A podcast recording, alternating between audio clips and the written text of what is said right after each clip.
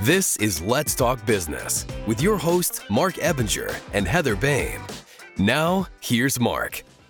Welcome to Let's Talk Business, a show that talks entrepreneurship with some of the best businesses in the San Antonio area. Coming up on the show today, we're going to talk with Joel Comp, an expert with residential home loans and the division president of Gold Financial Services. Joel, welcome to the show. Thank you so much. I'm happy to be here. It's your first time on the show, right? This is my first time on any show like this. Oh, any podcast? Yeah. Okay. Well, and so Heather invited you, right? I did. We're Okay. I've known Joel for years now. He was the first lender that I really worked with closely in real estate. So, and they helped me buy my house too, That Okay. is, that is a fact. and Okay. refinance it like a year later. Yeah. So, I trust them with my finances.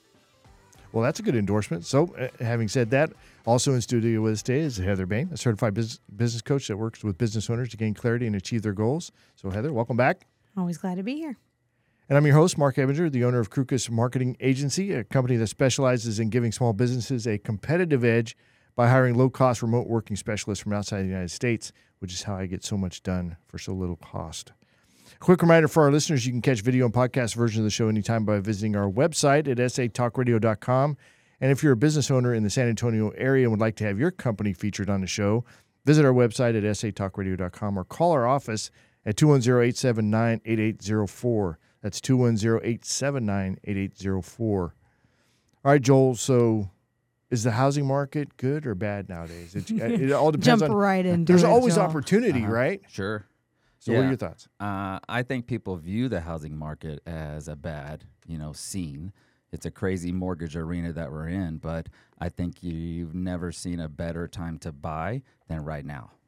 You know, looking past, you can say, well, 2019 was the best time, but that's gone, right? So when's the mm-hmm. next time? It's right now. You know, it's because there's not a lot of inventory around and rates are really high. And so a lot of people are pressing pause and making decisions that they don't want to move forward and they don't want to buy. So there's fewer deals to be done. That's why it's hard for real estate agents or hard for mortgage companies to sustain because they don't have the same amount of pipeline volume going through. But then you add on to the cost of doing loans right now. You know, as the interest rates have increased, that's increased the cost of these loans. And so now we have higher interest rates on our loans. We also have a weird kind of situation where we believe that these loans we're doing are temporary loans. We're, lo- Sure. we're long term mm-hmm. lenders. We're 30 year loans, 20 year, 15 year loans. These loans that we're originating are highly likely to be refinanced in the near future. And mm-hmm. so if a bank is servicing loans and they buy loans on the secondary market, they're less likely to pay you very much for them. And so, because there's less revenue when we close loans, we can't make as much money that we used to. And so, the cost of getting a loan these days is still there, but the borrower has to pay it or the seller has to pay it. So, it has to be structured in the closing cost or the lender eats it. You do it with fewer margins. And so, So why is it a good time to buy? If that all sounds negative to me. because you have market appreciation. As soon as rates get better, you're going to have more buyers come to the market, which means there's going to be l- less opportunity for you to get that offer accepted, and the values are going to shoot through the roof again. Gotcha. And so And- you've got market appreciation, you've got loan amortization, you've got tax benefits. Those are all good reasons to buy a house. If you don't buy now, it's going to cost you more money in the future. So that's why I say it's a good time to buy. Yeah, hmm. historically, we haven't seen. I mean, there was a dip after the 2009 situation, but Mm-hmm. housing prices have not gone down significantly over the last, I mean, decade even. They keep just going up and up and up. Yeah. So if you can buy now, what are the chances of interest rates actually going down? Because they're at like what seven percent right now. they're about seven and a half percent Mm-hmm. right now right for your best a plus plus borrowers right and so the chances of rates getting better soon probably not that likely right away. We're thinking towards the end of next year or the beginning of 2025 is actually when you're going to see lower rates. Because the fed is chasing that 2% inflation number. You know they are really focused in on getting the year over year percentage at 2% and they're they're away from that right now. So they're going to keep rates higher and it's going to be a little bit longer until you start to see some of the inflation metrics come down uh, and that's why we think rates are going to be better in the future. No. when it comes to uh, like investors, Mm-hmm. are you working with a lot of investors now, or are we seeing a surge in that market, or who's buying? who are buying are first time home buyers are buying, right? So there still is cash deals being done. So when you say investors, that could be a company, that could be a hedge fund, that could be some private firm. They're buying assets and they're renting them out because they know that these property values are, are fixing to shoot up. The statistic is basically for every point better in rate, that's 5 million more buyers. And so if we have a low supply, we're sitting, you mentioned 2007, we're sitting at about 80% less fewer available homes now than we had in the last cycle. So if we get better interest rates at at some point in the future, they will be better. That means you'll have more buyers come to the market. And so the values are going to shoot up because there's more offers. And so less seller contributions, less negotiations, buy over ask, and you're going to see the property values increase. So you're seeing people trying to acquire real estate, knowing that the real estate market is still hot and the demand is high and the values And are gonna go shoot up. hmm and going to go up. So why are first time home buyers buying more often now? So people who own homes already have kind of made the decision we are going to stay put. Right? They've got a two and a half percent interest rate or something almost basically free. They've decided that they want to stay put. They don't want to spend another five hundred dollars on the mortgage payment for that house that has the pool. They've made the right decision that they're not going to go anywhere. Right? And so you don't have people putting up their homes to sell like you typically do. And so because people are sitting on the sidelines saying, I'm going to wait for rates to get better, the only people that are really buying are the people moving in from out of state, right? Which is a real thing. I think it's about one in four people are moving in from out of state. But then you have people that want to buy, need to buy, you know, have a family, maybe got divorced, you know, they want to move out of mom and dad's house. The people who normally wouldn't get the type of attention, right, from lenders, they're now getting the attention mm-hmm. because there's fewer deals to be had. So the loans that are being originated are not the easiest loans to put together. They require many different pieces to the puzzles all coming together to create one structure that you can actually approve. So it's quite a challenge for a lot of people right now. Well, and I think that's something in the real estate market that people, realtors and lenders, it happens both. When the market is booming and and there's lots of options, they go with the easy to solve problems. Correct. You know, you've got a 800 credit score, plenty of down payment. I'm going to take those easy loans. But I think the more experienced you are in real estate and in lending, you start to realize that you got to get creative with some of these. What is something that you guys do to be creative with getting people financing? Because that's i mean one of the reasons i love working with them is if i didn't know how to solve something as a realtor i would call joel because i was like this buyer i was like i don't know what that's hmm. going on and he would generally have solutions. So tell me a little bit about that So, Gold Financial has been around for about 25 years. We are a direct endorsement lender, which basically means we underwrite to the agency guidelines. So, you have Fannie Mae and Freddie Mac, they handle all your conventional loans. Then you deal with VA, FHA, USDA, those are all your government loans. So, if the loan allows something to be done, then you know the rules. The problem is other lenders have overlays or they have restrictions to where they say, we don't want to lend if your credit score is below this, or we don't want to lend if your debt to income ratio is above this, or we don't want to lend because we just don't know how to calculate your income, right? There's there's rules that they have in place, and and fortunately for us, the other lenders aren't as you know knowledgeable or experienced or have that kind of creative financing. Creative just means look at it from all angles, right, and mm-hmm. figure out a way to say yes, because the easy answer is no when you're unsure of something and you don't know how to do something, you typically say no because you can't be wrong with that. But if you can say yes, you have to go through all of the steps, like actually navigate the entire process from, hey, how you doing? My name is Joel, all the way through, congratulations, here's the keys to your house. And there's a lot of steps that go through it. Right now, we're regulated, probably the most heavily regulated industry around, you know, because of some things that we did back in 2006 and 7 that required some restructure on how lenders are going to lend. So just by having like I call it loan how, like loan knowledge, you know what can and can't be done. My title gives me permission to talk directly to the agencies. So when I talk to FHA or VA or Fannie, I'm talking to the people that write the guidelines for it. I'm not talking to a scenario desk or a help desk that only has a certain amount of information. I'm trying to get through to the logic or what's the guideline and is this something that I can put myself at risk for for my own interpretation or is this no you can't do this this is against the rules kind of stuff. And so I think just by having Am I going to prison or not? Mm-hmm. Right. yeah, am I going to prison and for how long? No. Yeah, right. If we believe that we're breaking the law or doing things wrong, then the answer is no. But if we believe that the loan's going to perform, that people are going to make their payments, then we're going to try to figure out a way to get the deal done. Sometimes it's no, not today. It's yes in a couple of months. You know, once we restructure some of the obstacles that were standing in their way. Well, and I think in life and in business, you find there's people that come to you with problems, and there's people that come to you with solutions. It may not be the solution you want.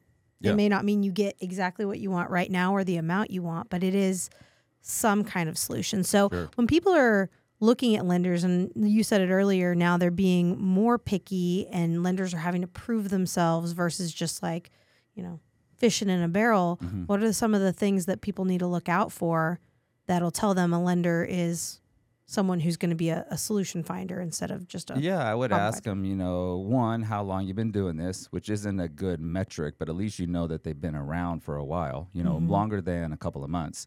Ask them two, how many people have you helped this year?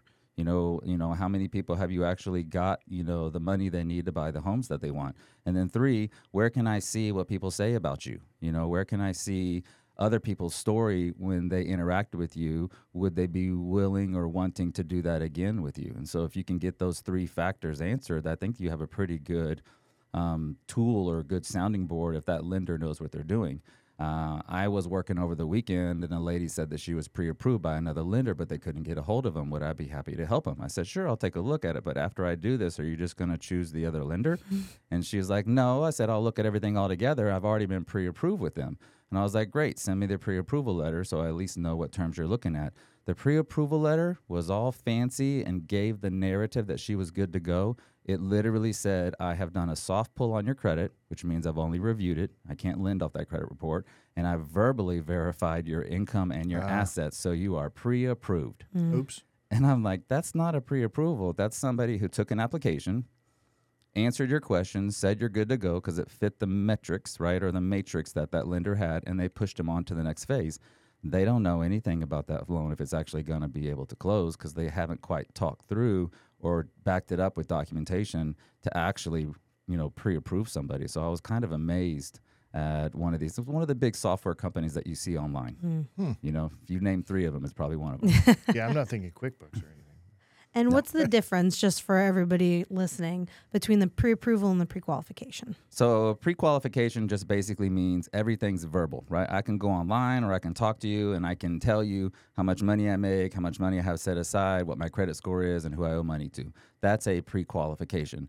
It's literally good for nothing, right? a uh, pre-approval is where you actually validate the information, right? So you tell me you make a certain amount of money, back it up with your pay stubs or your tax returns or W-2s. If you say you've set aside this much money to put this much money down, let me see the actual bank activity, right, or see the statements because there are times where documentation that's provided by a borrower does not support or does not work for the low programs guidelines. You know, and that's where some of the knowledge base comes from to where you know this agency is going to want this, this agency is going to want that, this program will allow for this, this program will not. And so you start to chart the course for how you're going to be able to do this and you basically field underwrite it you basically tell the whole story from beginning to end to make sure that you can execute that design, that architectural design of the loan.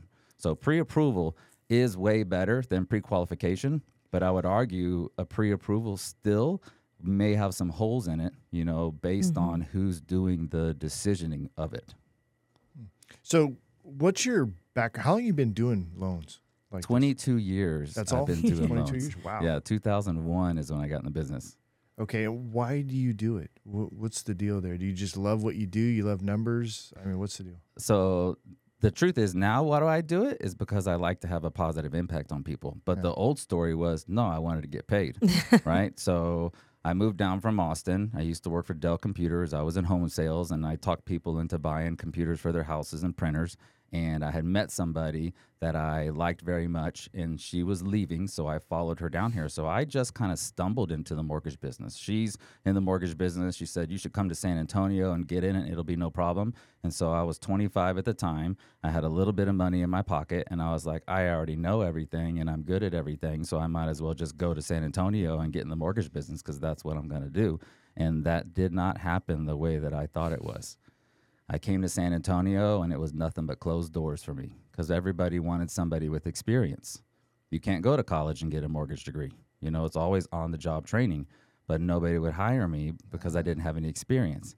And I find it quite comical because it was literally USAA and Bank of America and Wells Fargo and World Savings at the time. They all said, no, you can't work for us. You don't have any experience. So I sat around for about 90 days with no job.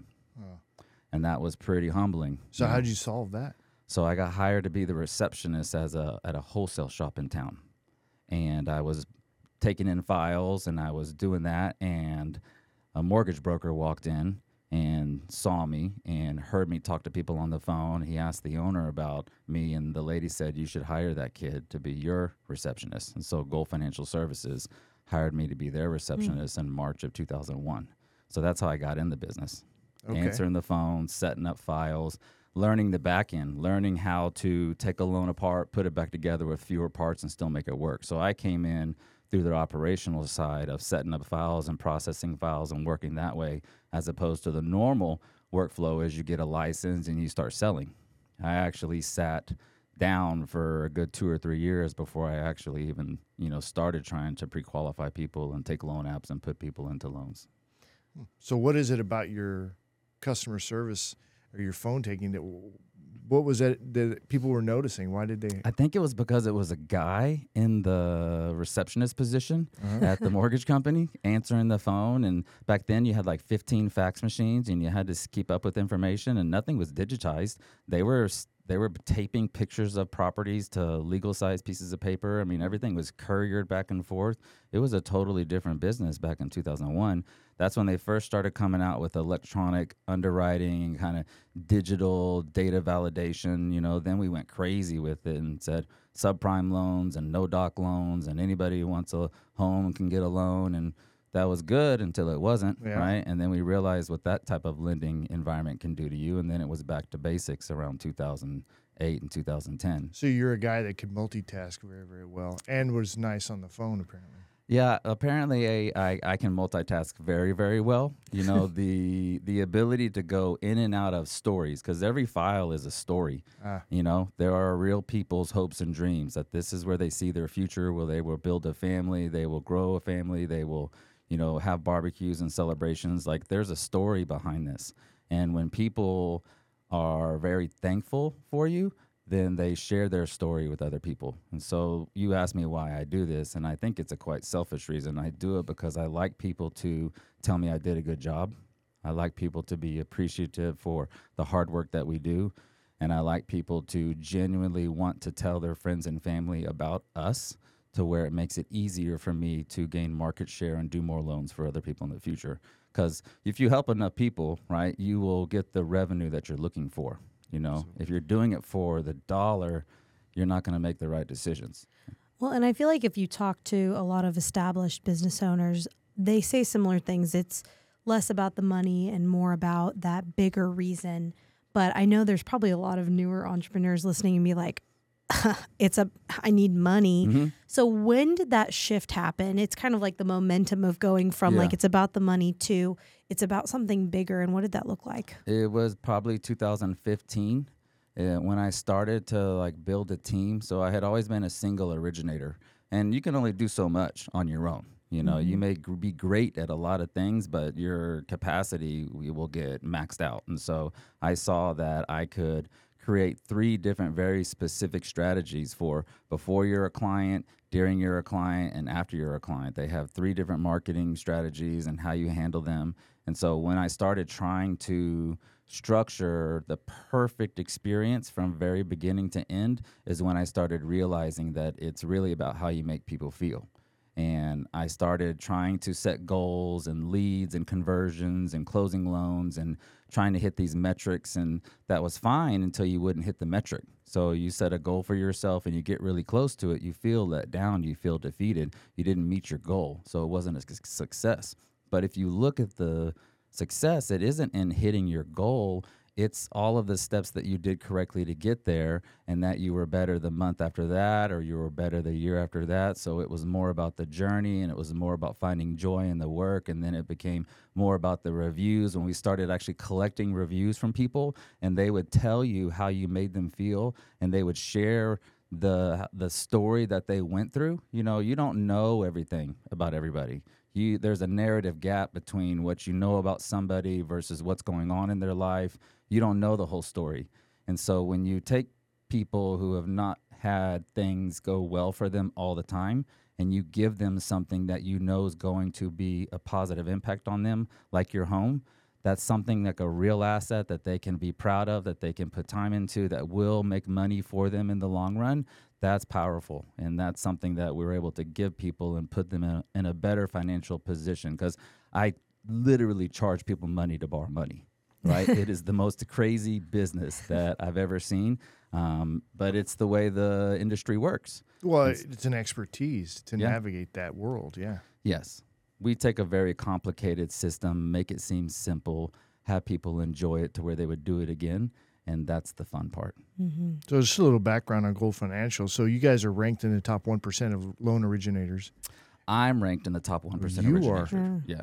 When, uh, so is that in Texas in the world? What That's in the nation. So they have a couple of them. You know, there's different uh, Scotsman Guide and mortgage executives. They look at the number of units. They look at your volume. And so, yes, I've had the, I guess the the privilege of helping enough people over the last several years that it puts me in the ranking of top one percent originators across the country. Is that a volume thing or is it customer? It's typically a volume. It's Volume. typically a volume thing. They look at it, and so that's competing against California and Florida and other mm-hmm. people. And so there's lots of originators that have large loan amounts. You know, but if you if you're closing, you know, two to three deals a month, that's pretty good. But my team my team typically closes twenty to twenty five deals a month.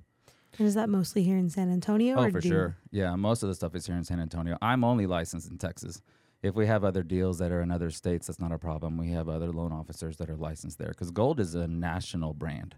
You know, Gold Financial Services started as one little bitty company back in '98, and then I joined in 2001. We became a banker in 2003, and it's just been slowly growing and growing. And it's because we care about how we make people feel.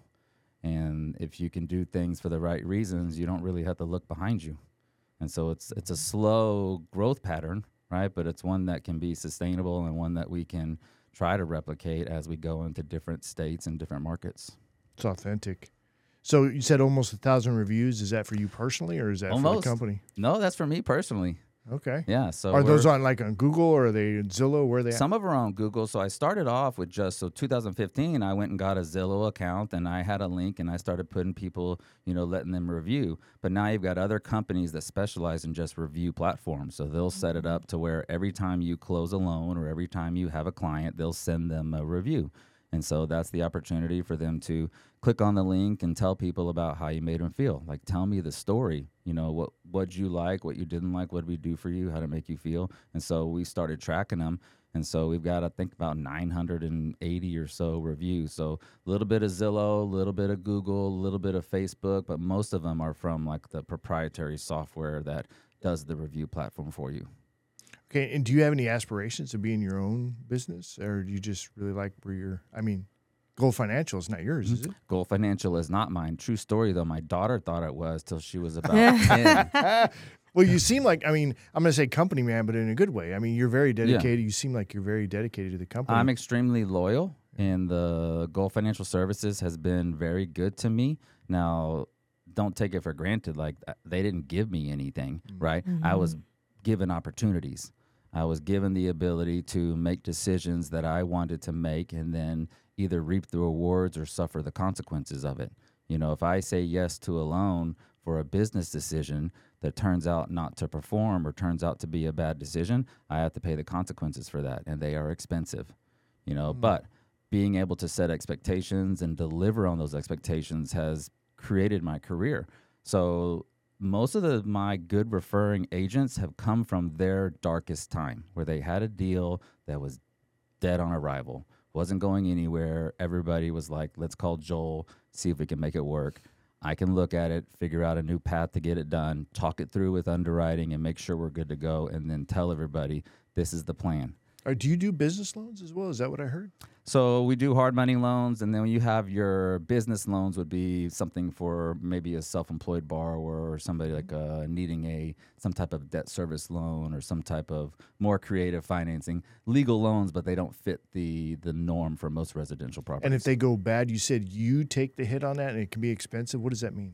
That means that if you have a loan that can't be sold in the secondary market or the agency won't insure it or guarantee it because you made a mistake, then you have to sell that loan to an investor that will pay you probably 70 cents on the dollar, right? And so you'll take a 30% loss on that loan to get rid of it. Ah. Yeah, so that we do make mistakes sometimes. You know, I think every company makes mistakes.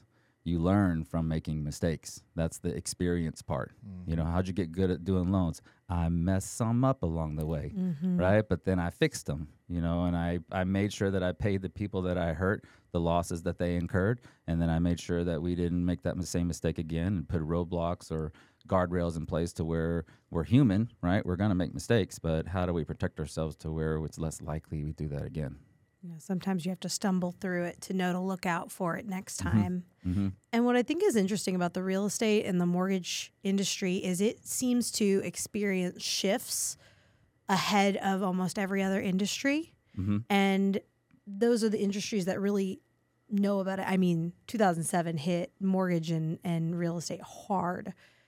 So you were starting up and, and getting in your stride through the first shift and now we're looking at another one and, mm-hmm. and things are getting a little leaner. They're getting a little harder. So what are some of the things that you do now that you're 22 years experience you've survived the first big shift and we're mm-hmm. coming into another one where it's getting harder to, to put out loans?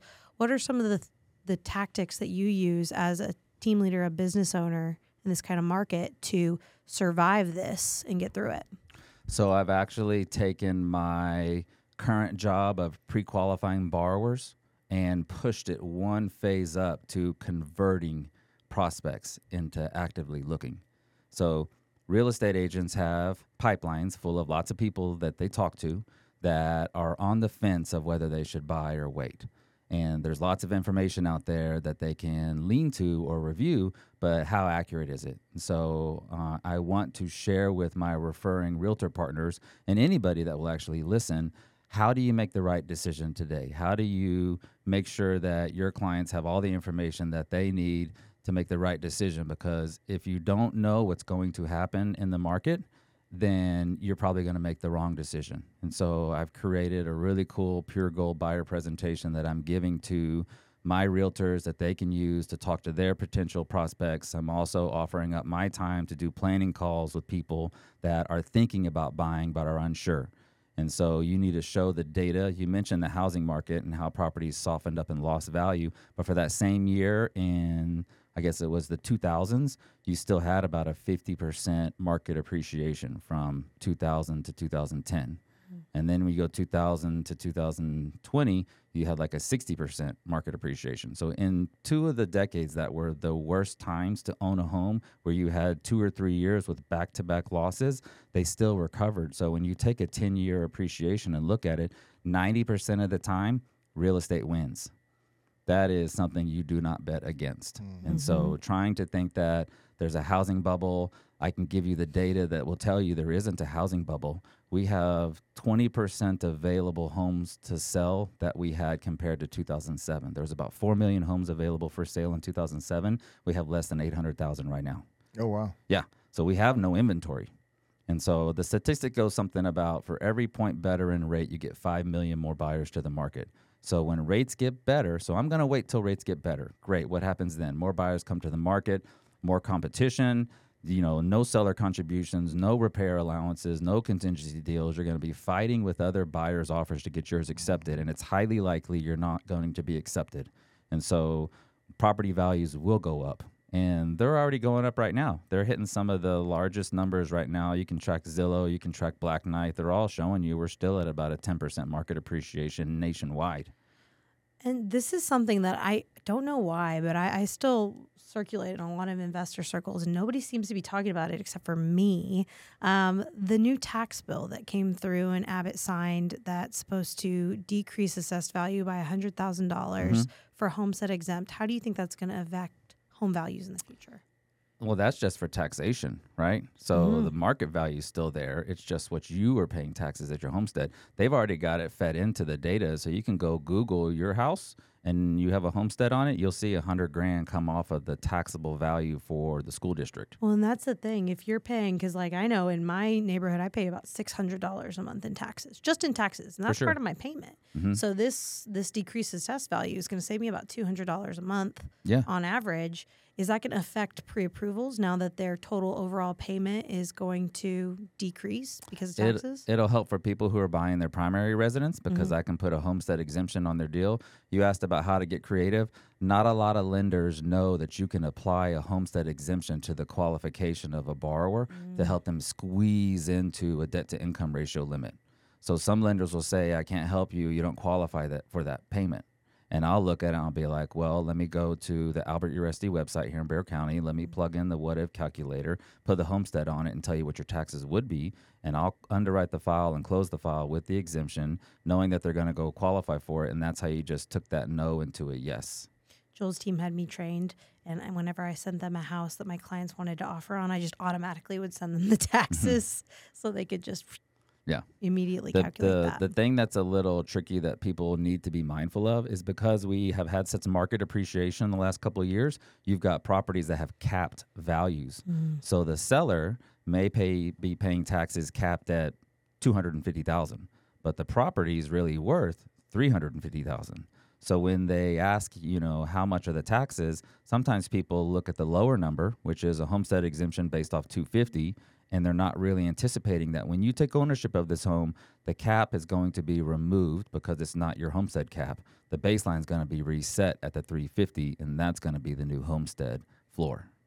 Hmm. And so sometimes people will choose not to buy once they find out what their real payment is going to look like.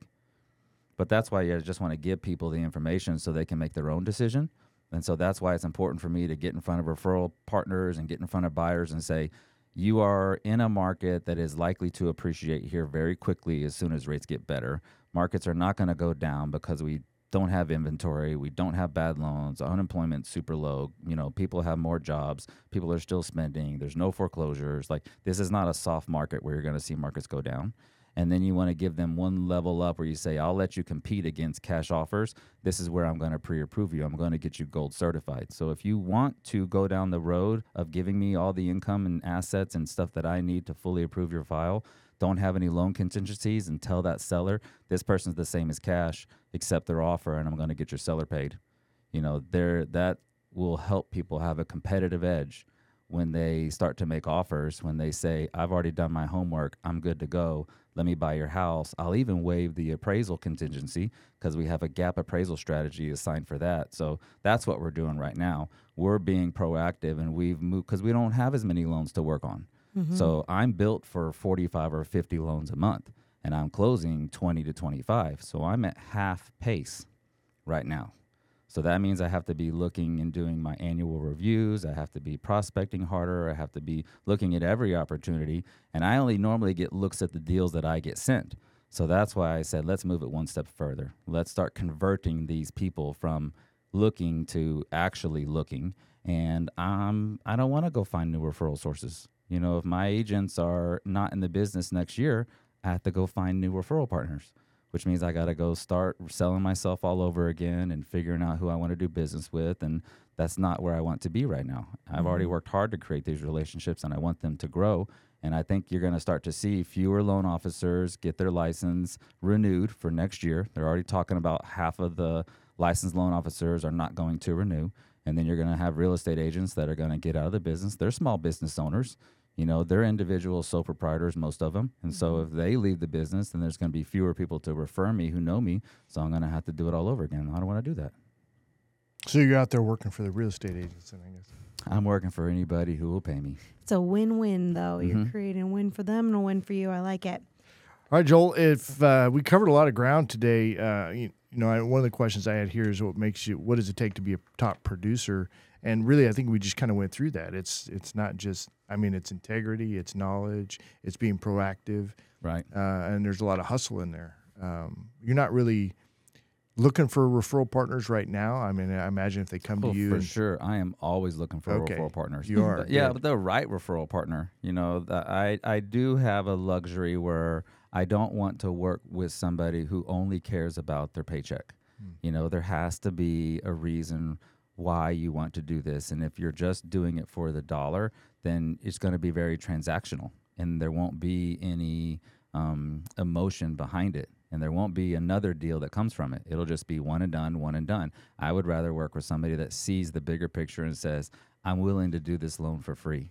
Because I do loans for free where the realtor gets the service, the buyer gets the service. I, I may not be profitable, but at least the experience is intact. And then there will be a deal that comes from there in the future because I, I made the right decision. I don't know if I've ever heard a loan officer say that. I mean, that's com- that's completely Well, different. it's I also don't want other lenders to do loans. So if I'm strong enough to do a loan for free, right, which I do mm-hmm. loans where we don't make much revenue at all, and if I can keep that loan intact internal, that means another loan officer doesn't get it, and that means they're one loan closer to getting out of the way. so you are competitive. I'm extremely competitive. Where does it come from? I think it comes from like not being what they call good enough, you know. So uh, you probably can't tell. I don't know. I'm on, sta- I'm on stage, so you're like shorter person, right? you know, just always had to try harder. You know, good at a lot of things, not great at any of them, right? So you're just always overlooked, overlooked.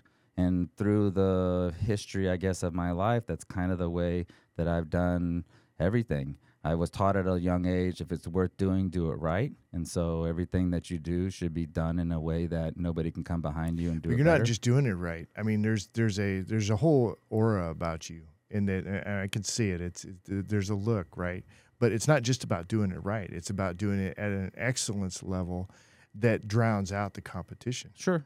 There's quotes that you come by and things that you resonate with you, and there's a few of them that I really believe are part of who I am, right? Such So- as Well, Vince Lombardi, right? It's like perfection is unattainable, but when you chase perfection, you catch excellence. So trying to create a system that delivers the gold experience that can be replicatable, right? And that can sustain, you know, 50 loans or 25 loans. It doesn't buckle because it's very systematic. Um, Maya Angelou is the one that I really resonate with because she said nobody will remember what you said or what you did, but they will always remember how you made them feel. exactly. That I one. love that one. I didn't know who said it, but I, it's one of my Yeah. faves. That one is the one that is for sure. Yeah. Um, Paul Mitchell said you don't want to be in the sales business, you want to be in the reorder business. So your product or service needs to be of the highest quality that people reorder your goods and services. Mm-hmm. Because if not, you're just selling, and selling is hard. It's physically draining, it takes a lot out of you, and it's not something that you want to be doing for very long. So maybe in the beginning of your career, yeah, you got to sell. You got to tell everybody about you and why they should talk to you and what's so great about you and what's different, right? But over time, you'll start to get some referrals, and so now you're not selling as much, and then people start to reorder, and before you know it, you've got enough people that are referring you that that's a you know that's a successful living. But I look at it and say, how can I close one to two loans and then go to eight to 10 to now I can get to 20? And so uh, uh, I like to push the goal just farther and farther out and see how I can do it. But the more you grow, the harder it is to sustain it. And so What does success look like for you? Success basically means no regrets. Like I don't want to go to bed at night wishing that I had taken care of something. If there's somebody that I need to talk to or there's something that I need to do, I want it to be done before I go to bed because then I'm not really living up to my true potential. So for success for me is not about how much money I can make or what my units are. It's really that my personal life, you know, my financial life, my family life, you know, my physical, everything is pushing to get better and better a little bit each day, right? And I I strive to just keep getting each little part of my life a little bit better, a little bit better, and that's how I find my fulfillment. All right. Well, Joel, if folks want to get in touch with you, how do they do that? They can go to my website, compfactor.com, or they can give me a phone call on my cell. I'm fine with that too. Comp Factor, that's a play off your last name. Yeah, so you got yeah, so like we, that. we built that too in 2015. So what what is the comp factor? And so it's really just that extra thing that you need to get a deal done. You can't quite put your finger on it, right? But if you want somebody to take care of something or you want somebody to handle something, there's normally like an X factor. But I definitely think I'm a contributor. I know I'm an influencer. Uh, I know I'm a difference maker, and so I'm a factor, right? And so the comp factor is something you should have on your team. Have you written a book on that yet? You should write a book. Not on that, but I've been on a couple of books with Mortgage Storm and some other things. Uh, where book called Comp Factor. The Comp Yeah, Factor. that's a good name. It I is. didn't know the, the meaning behind it, but I know I can definitely vouch for the comp factor because the amount of times I've been like, Joel, Mhm. Help me fix this problem. There will be, and this he's isn't come your through. deal, but I just need to talk it through. What do you think? I mean, I was just going through one with a builder for a referring agent. I said this builder is giving you wrong information. When your Mhm. borrower gets to the closing table, they are going to spend more money than what they're being told right Ah. now. And they went back to the other lender, and I said, tell them all these things. And then they finally got the information, and then we helped. We helped the borrower restructure their deal to where they would get everything that they had negotiated at the table. And so I helped the referring agent put it put, put together a deal that I won't be a part of. But that's what we do, right? We make sure that excellence. yeah, whether we're doing the loan or not, we want to make sure people have the right information. I love it. All right, as a wrap of the show, quick reminder check out our latest podcast or catch video version of the show anytime by visiting our website at satalkradio.com. It's not quite as cool as the compfactor.com, but it's there. So cool. Thanks, Joel. Appreciate it, man. Thanks for having me. I had a good time. Do it again.